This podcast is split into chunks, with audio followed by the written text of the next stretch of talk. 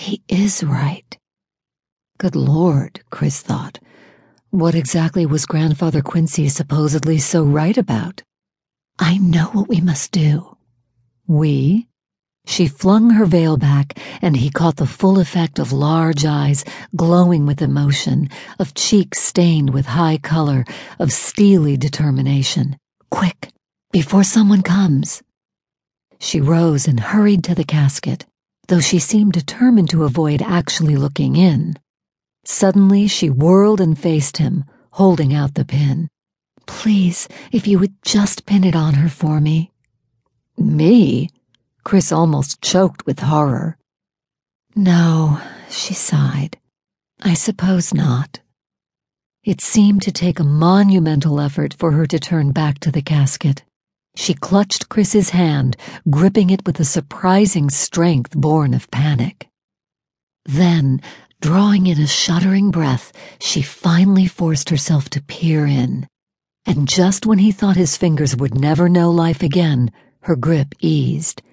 You know, she whispered, I've never seen Aunt Izzy look so, so peaceful, he offered gently. Respectable, she corrected. So respectable. And remarkably, she laughed. Oh, you've done well, Izzy, old girl. So prim and proper in your lavender and lace. Who'd ever know that underneath that heirloom you're wearing your favorite Fredericks of Hollywood? Chris felt a wry smile tug at his lips, the heady scent of carnations and melting wax, a beautiful woman's hand in his. He felt his cheeks stain with heat. What was going on in his head? He was losing all sense of decorum. She squeezed his hand. Please, will you watch the door? I wouldn't want anyone to come in while I. Of course. He found himself oddly reluctant to release her, and his fingers lingered a shade too long before he finally broke the contact. He crossed to the door and guarded the empty hallway. All right, she said, I'm finished. He walked back and looked.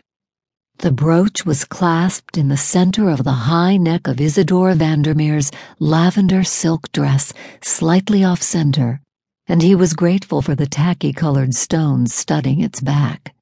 Otherwise, it would have looked for all the world as though a beetle were crawling up the old woman's neck. He shuddered and shook off the irreverent thought, wondering if anyone at the service would recognize the scarab's significance.